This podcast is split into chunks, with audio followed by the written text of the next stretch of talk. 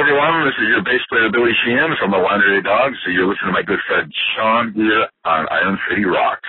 Hey folks, this is Steve Vai and you're listening to Iron City Rocks. So turn it up. Hi, this is Joe Satriani and you're listening to Iron City Rocks. This is Javier Reyes with Animals as Leaders and you're listening to Iron City Rocks. Oh!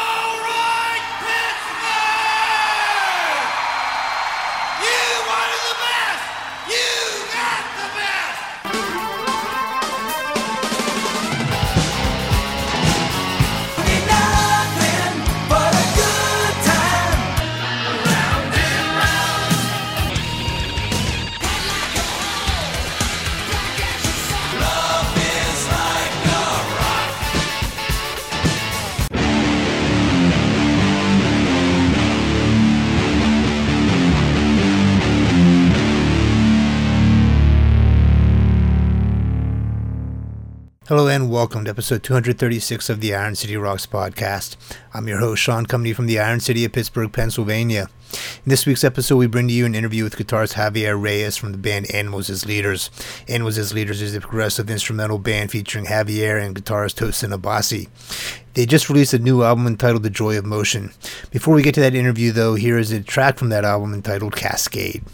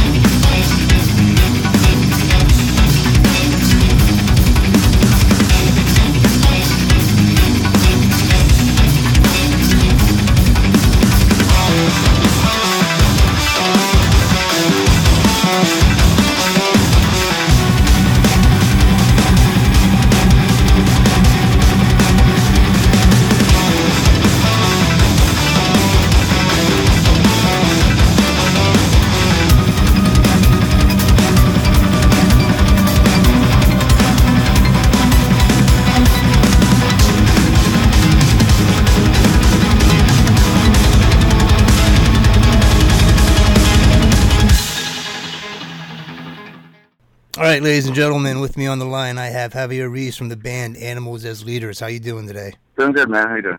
Doing good. Uh, thanks for coming on the show. Uh, really appreciate you taking the time to talk to us. First off, I want to ask you uh, about the uh, new album. You guys recently released the album uh, "The Joy of Motion," um, which, Right. when it re- was released, it uh, debuted at number twenty-three on the Billboard. Um, was that a, a shock for you guys? You know, we, we were absolutely stuck when, when we heard about that. The 20 being charted at number 23. Uh, the fact that we're instrumental was kind of a big deal. Being able to do that. So, Cool, cool. Um, so, can you talk a little bit about uh, the album? The album was released uh, batch in, back in March. Can you talk a little bit about uh, how it's uh, how the recording process was like? uh, sure. Um, on this album, um, it was still done similar to the way we've done previous album, where everything's kind of just recorded in the computer. Um, you know, there's essentially not that many mics as far as uh, in regards to recording the guitars. Uh, but what we did different this time around was one, work with a variety of pro- producers. Um, well, yeah, just uh, Adam Good from Periphery, Misha Mansoor also from Periphery, and Diego Farias of Volumes, and then the songs that you know we did on our own. Right. So it's you know a, a more variety than the previous albums. The first album was, was produced mainly by just Misha. The second album was produced by Navene. So you know there there are some differences from from this album. There's previous stuff, and then we actually got to record real drums this time around, which I mm-hmm. think really helped um, to you know make the album stand out a lot more from the previous ones as well. Right, right. Um, now, as far as writing the songs go, is that a collaboration? Um, yes and no. Um, you know, a lot of time uh, for Tosin and myself, the, it's because we're the, the the style that we write is so technically driven or technique driven, and it's kind of hard to you know, write together in some senses. You know, as far as riffing is concerned, most most songs start off from a part that he has or myself have. Right. Um, and then we'll just add onto it layers. But as far as like riffs, most stuff just either comes from him or myself. Right. Um, now, this is your uh, first album on uh, Sumerian Records. Um, how have they been treating you guys? Great, great. Uh, we have we actually have a long history with Sumerian Records. Okay. Uh, even before they were actually Sumerian Records. Um, Ash Avildsen, the the owner of Sumerian Records, used to be in a band with Tosin. Okay. Um, one of the, you know, the VPs there, Sean Keith, used to be a guitarist for Calico System, who um, I believe got Tosin his first guitar endorsement back in the day Oh, with wow. Ibanez. Um, Amanda Fiore, who's also another VP at Sumerian, um, has been booking shows in the DC area since we were teenagers. So we have like a long, long history with those guys, and you know, it's cool to. It's cool that we're all doing really, you know, really well, and and kind of working at we've been doing for the longest time. Right, right. Um, now, as far as uh, you got this tour coming up, I believe it starts uh, in, a few days. What do you guys do to prepare for a tour? Your music's like really technical. Is it challenging to pull it off live? Um, uh, we just kind of you know, try to learn new material and then add it to the to the repertoire that's out there now. But I mean, there's you know nothing nothing too too drastic from from the first headliner that we did. And I think it's just going to be uh, a 2.0 version of that. Right. Now, as far as like preparing the parts, do you guys uh, do you guys use any uh, like recorded tracks? Or you guys pull it all off live, or Um, yeah, I mean, that's essentially the bulk of the guitar stuff, anything that we can play and loop, um, we will do. Um, you know, there are some parts here and there that we'll just have to, you know, if it's like some super heavy affected guitar that's just in the Mhm. background, not really, you know, in the forefront of the song, you know, it'll be part of the backing Right. track considering that there's only two of us.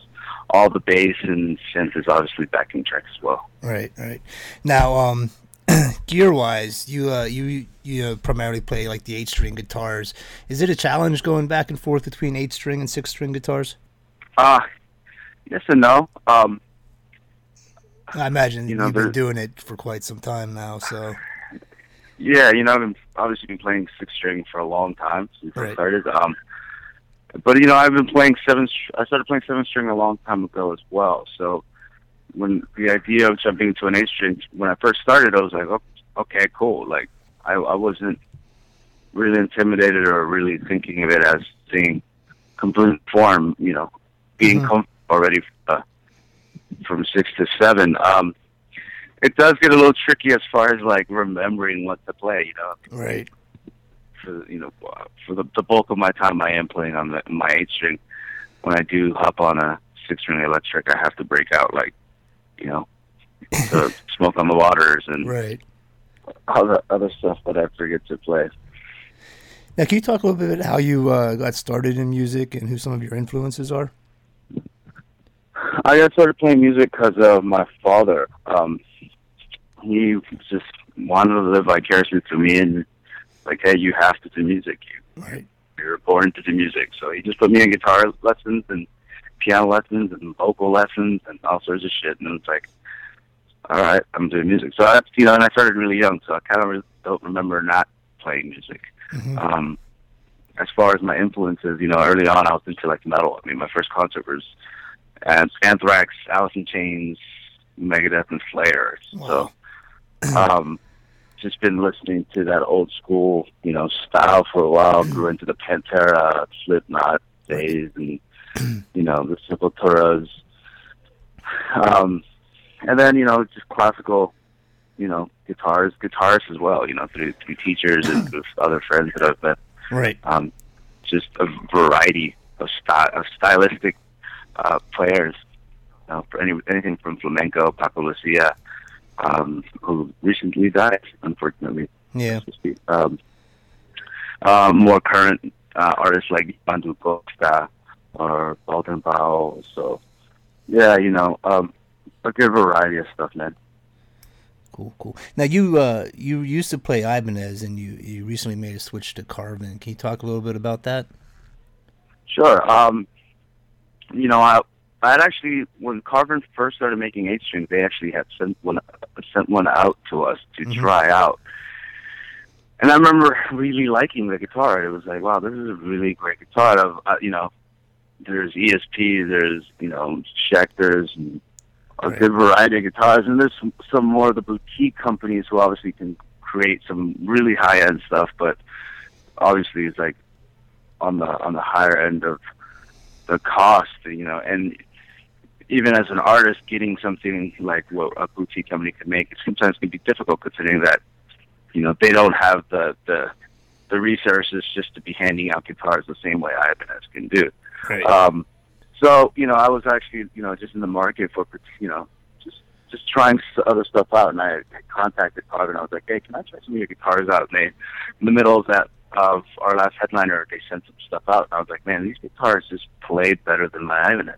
I actually even like did an A/B comparison with you know I once I originally after I switched, I actually went down to Carvin and you know something anything guitars, my Ibanez guitars with Carvin guitars with similar dubs and whatnot, and at the my little experiment, my Carvins just you know were better better made guitars Cool. You know, and not to say that Ibanez are, are coordinated guitar because I've always been I'm a huge fan of Ibanez as well. Right. It's just you know I have what I've gotten from Carvin so far. It's just been a little closer to what I actually want.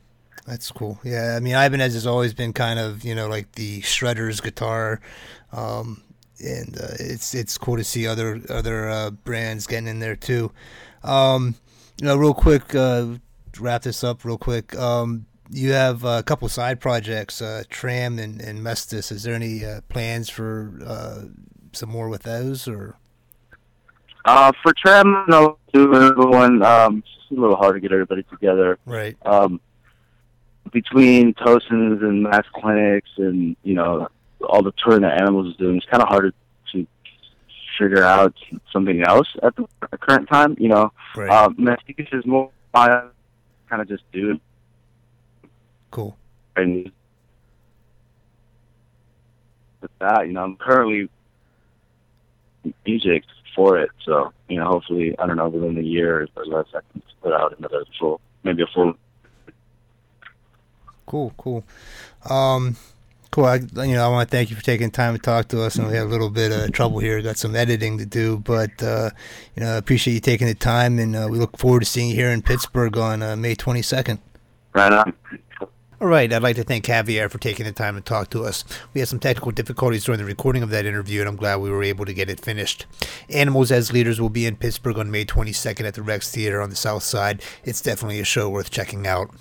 That brings a close to this week's episode, and I'd like to thank you for tuning in. If you have any questions or comments, please feel free to contact us at ironcityrocks at gmail.com. You can also check us out on Facebook at facebook.com forward slash ironcityrocks. Follow us on Twitter at twitter.com forward slash ironcityrocks. Check out our Instagram at instagram.com forward slash ironcityrocks. And check out our main website, ironcityrocks.com.